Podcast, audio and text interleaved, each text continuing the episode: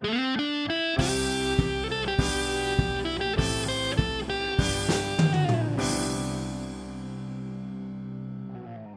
あこの時間は聞いたらすぐにワンアクション実践したくなる知識をご紹介するコーナーです。稲垣さんよろしくお願いします、お願いしよろますしくお願いします、はい。今日はですね防災に必要な地域の資源ですね、うん。はい。この話をしたいんですね。これまで、まあ、地域の、えー災害がこうあった時なんかにどんなチームワークが必要かというね特に避難所運営なんかでチームワークが必要だよみたいな話はしたんですよね。はい。でうん。もう少し今日は深めてですね、はい。うん、チームワークのまあ源泉になっている地域の資源という言い方をまああえてしてるんですね。はい。うん。まあ、資源ってなんかこう石油とか天然ガスのようなイメージがあるけども。あそうですね。ん確かに、うん、そうではなくって、まあ、その場所にある強みのことをですね、うん。まあ、資源という言い方をしてみたりするんですね。う強み、うん、でこれはまあ普通にこう物事をこう見るだけではなかなか見えてこないんですけども、はいはい。えー少し角度を変えてみるとですねその強みだったりとかね、良さが見えてくる。これをリフレーミングというんですけどもね。リフレーミング。うん、このリフレーミングという視点も少し今日は話をしたいと思いますおね。願いします、例えば先ほどのその首里城ですよね、はい。これからどうやって町を作っていくのか、うんうん。首里城と一緒にこの町のことも考えていく。これもまあリフレーミングが必要だし、うん。その視点がはいおのずと出てきますよね、地域にある首里にあるそのうん。資源っていうものをもっぺん再評価してじゃあどうやってこうね新たに、組み立てていくのか、うん。うん。はいい。うこともね、あの多分あるかと思うんですね。はい。うん。なるほど。まあそこにちょっとつながる話でもあるかなと思いつつですね、うん。価値を見出すみたいな意味ですか？そうですね。再評価だったり新たに発見するみたいなねうん。ところもあるかと思いますね。うん。はあ。うん。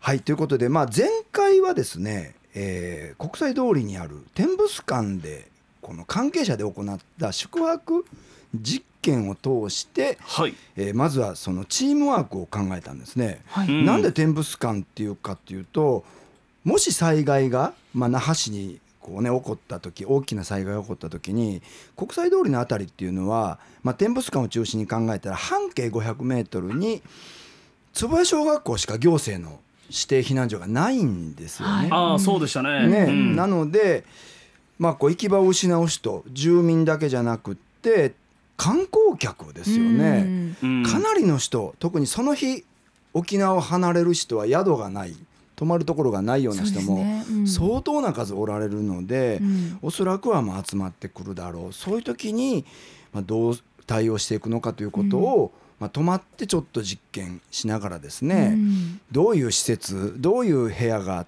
て、はい。まあ、どういう機能があってそれをどう使っていくのかそれをどうチームワークでね作っていくのかという話をしましたですよね。はい。はい。でこの部屋や機能を使うということ自体、まあ、こう資源を使っていくというね言い方ができると思うんですけどもこの資源という視点でもう少し展物館を見ていくとですね、うん。いろんなことがあるんですね。これうん。はスタッフの皆さんもあまり気づいてなかったこともあったんですけども、はい天物館の資源。うん。うん。例えば那覇市観光協会があるんですねあそこにはね。ありますね。うん。入ってるんですか？天物館の。入ってる。あ、うん。そうなんだ。1階にこの大きいねスペースがあって、はいはい。事務所が3階にあるんですよね。うでん。ここでは外国語の翻訳をするそういうボランティアを育成する講座もやっていたりとかね。はいはい。つまりまあ外国人にサポートできる機能があるんですよおね。ー僕そこで中国語を学んでましたね。あそうなんや。はい。そこでやってたんだ。えー。1000円で3ヶ月なんですよ。えー。すごくないですか？うんうんすごいあそうですね。ちょっと話されましたけど。あ いやいやいや1000円ででも3ヶ月ですよ。うん。やっぱり、うん。えこの資源をうまく活用ということでね、はいはい。まあそれはまあその観光観光でその外国人に接するためという意味もあったかと思うんですけども、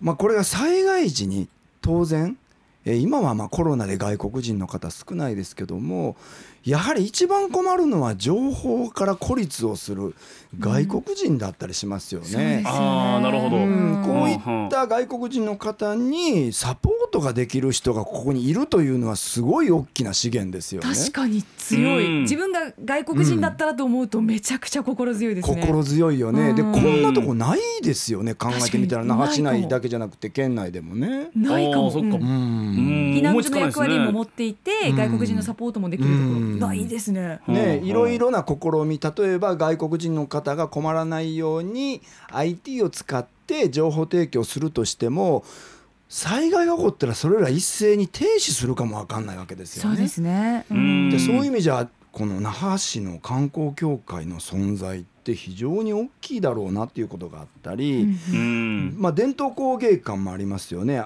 あそこは瓶型とか、やちむんとか琉球ガラスを作っている。そういう、そのまあ作るというかこう体験をするところですよね。はいはい。うん。まあ、これらも実際災害が起きた時にですね、まあ、うん何かやっぱりこう役に立っていくことが多いと思うんですね。そこに多分いろいろ材料があるし、うん。ですよね、それからやっぱり災害が起こった時こそそういう創作活動っていうのが非常に進ん。でくると思うへし、えあの心の健康ってことですよね。うん。ですよね。ん。ああそういうことか。元気づける。で実際にそこでこう作る必要が出てくるかもわからない。そうですね。うん。ですよね。まあ、例えば、うんうんうん。うん。例えばね琉球ガラス一つとってもですね、はいはい。琉球ガラスってまあこのガラスを溶かしたものを、えーこう新たに作り変えるというような感じのものも多いですけども、あそういうイメージありますね。ね、戦後間もなくではコーラ瓶。はい。アメリカの、うんね人がこう捨てたうんコーラ瓶を切って、うん。うん。半分にして、まあ、コップにしたみたいなね。あもうそのもの自体をコップにしてたんですか、うん。いうようなことがあったりするわけですね。つまり、まあ、琉球ガラスっていうのはその溶かしたガラスもあればそうやってこうリサイクルとして作ってきた、まあ、経緯もそっか。あるというふうに聞いてる口切れないですかね？ね、それからそれをなんかちょっと火でね柔あーらかくしたりとかするのかな。そのノウハウもあるってことですよね。ね。うんうん。まあまあそういうはああの要は、えーリサイクルの発想とかもここでやっぱりね確かにうん。うん育まれてたりとか、まあ、あるいはコンビニとかありますよねあそこああってね。一階に入ってますね。ね。うん。まあ、そういったものもあるしあとでっかいビジョンがあるじゃないですか。ああありますね。はいはい。大型ね。のモニターがねうん。ついてますね。これなんか特に観光客の方は情報を持ってないしテレビなんか一斉に見れないけどもしそこでうまくテレビがこうつなげられたりとかですね、あるいは支援の情報とか交通機関の情報とかね、うん。それからもう一つ文字でそこで流すことによって、このちょっとうん。うん。耳にこのはいはい、ね、障害を持ってらっしゃる。あるいは高齢で難聴の方なんかも文字できちんと伝えることができるとかね。確かに。はあ。ね、あのでかいビジョンでそれが流れたらやっぱりすごいたくさんの人が一斉に見れるし、うん。確かに。ね。うん、でそれからあそこにサテライトスタジオがあるんしてますあかありますね。ね。どどこにあるんですか？あのうんあのコンビニの横の方に。ね、今あんまり使ってないけども、うん。実はあそこコミュニティラジオのスタジオだったりするんだけどあれ使えるということなんですね。うん。なのでまあ臨時災害 FM がそこでこう発信して生活情報を流していくことが可能だったりとかね。うんまあ、いろんななその学校避難所にない行政が指定する避難所にはない資源がめちゃくちゃあるんですよね。うこれもん防災を意識して作ったのかなっていうぐらいなんか。本当だ。そう言われたらいっぱいありますね、ねでまあうん。これ、まあ、狭い視点で見ると、まあ、展物館だけだったらそれだけだけど、うん。もうちょっと広く見てあの商店街のエリアも見ていくとうん。もっともっとあるわけですよね。うん。まあ、そか商店街も隣接してますもんね。そうですよね。もう何よりその店舗がこう資源というのかね。例えばうん。沖縄そば屋さんがあればそこに水とかスープが。あるだろうし。ね、それからやはり今回実は展物館のこの避難所としての体験の後にですね町側の避難訓練をやったんですけども、まあ、防災マップを、あの町側の人たちを作ったんですね。うん。その作る過程において皆さん一生懸命町を歩いていただいたので、うんまあ、いろんなことがその人たちも分かったし通り会の会長さんとかがやっぱりこの町発見をしてやっぱりこれ自体が資源になるとか。その中で分かってきたのが降雪地盤の中にこの防災の工具があって実はこれは降雪地盤にしかね置かれてないんだけどこれが移動式で使えるからどこにでもこうやって持ってって使えるみたいなこととかが分かるわけなんですよね。防災用の工具ってなんですか？うん、なんかいろいろなこのねうんあの資機材がこう全部こう簡潔にねこうあ詰まってもうセットになって入ってるうんでそれが手押しグラムにですぐに押せるようになってるんですね。へうーん、でそんなものもあるとかね。うんいうことで、まあ、非常にこの資源というものがこう幅広くあるということがこう、ね、見えてきたんですね。うんううんんでまあ、そもそも店舗自体がその資源だっていうのは例えば沖縄戦の戦後間もなくにですねあそこでやっぱりこの人がたくさん集まってきていろんなものをまあ作っあの売ってった。そのうん。原点は何かって言ったらうん。壺屋だったりするんですよね。うんはいはい。壺屋の焼き物がまず始まってみんなそこに人が集まって、まあ、位置ができてったということがあるんですね。でなんで壺屋かって言ったあらうん。食器がないんですね。もうゼロ以下の状態だけど特に食べるものを装うものがなかったりするので、それをまず作ることから始めるとかはいね、うん。うんまあ、そういうところが身近にあるというのもね復興とかに対して非常に戦後復興の場所がそこにあるっていうこともうん非常に資源だし、そこに学ぶこともたくさんあるかなと思うんですね。そうですね。はね、でまあこういうあの資源というものをですねもっともっと地域に目を向けてですね、うん。見ていく、まあ、これリフレーミングというんですけども、うん。視点を変えて物事を見るということが非常に災害時はまあ大事になってくるし、うん。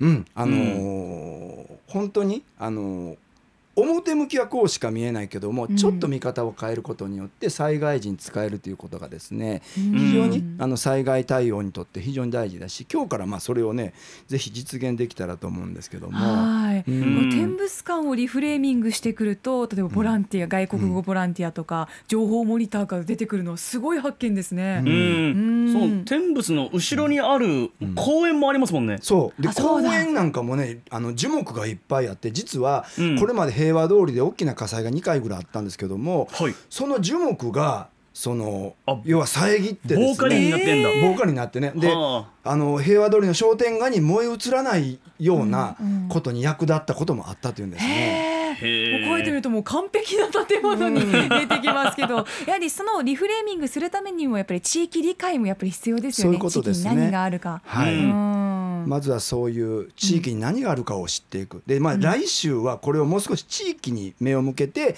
地域にどんなものがあるかということをですね見ていきたいと思います。うわー気になりますね、うん。皆さんのお住まいの地域もこれもしかしたら防災の時に役立つかもっていう発見あるかもしれません、はい。リフレーミングやっていきましょう、うん。この時間ガッキーのワンアクションでした。ありがとうございましたアップのポッドキャスト最後までお聞きいただきありがとうございました。生放送は平日朝7時から。FM921 AM738 RBC アイラジオ。県外からはラジコでお楽しみください